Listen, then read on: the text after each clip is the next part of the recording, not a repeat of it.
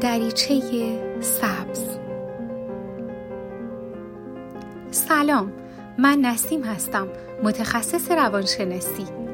تلاش می‌کنیم در سری سوم برنامه دریچه سبز به مبحث تقویت اعتماد به نفس بپردازیم. من به همراه هستی مجموع برنامه های جدیدی رو در جهت تقویت اعتماد به نفس به شما آماده کردیم. در ادامه راهکارهای کاربردی برای تقویت و افزایش اعتماد به نفس امروز می‌خوایم وارد مرحله جدیدی بشیم. یادتون باشه که باید نقش تجربه رو در نظر بگیرید. افرادی که اعتماد به نفس ضعیفی دارن نمی‌تونن به خودشون و موفقیت خودشون باور داشته باشن. کمتر به عمل دست می‌زنن و در محدود دفعاتی که دست به عمل می‌زنن اونها رو هم با شکست روبرو میشن.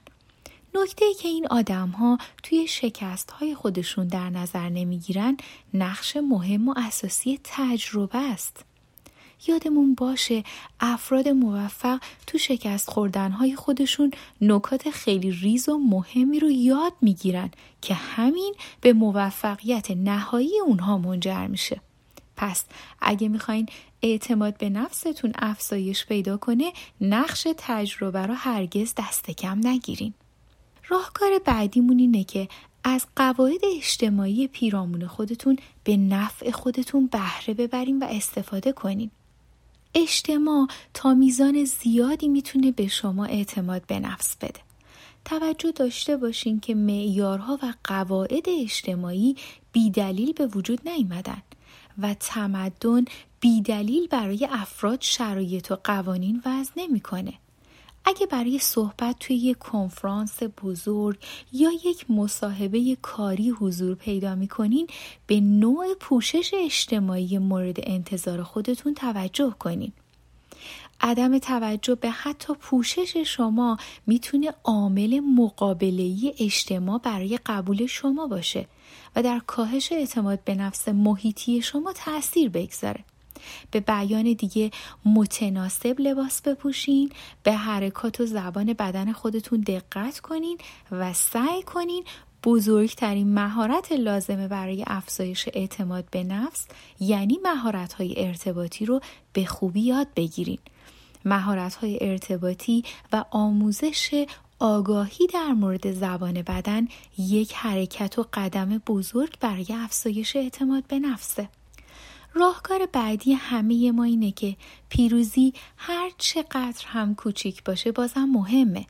فراموش نکنیم که اعتماد به نفس تأثیرات مستقیمی از ناخودآگاه ما دریافت می‌کنه.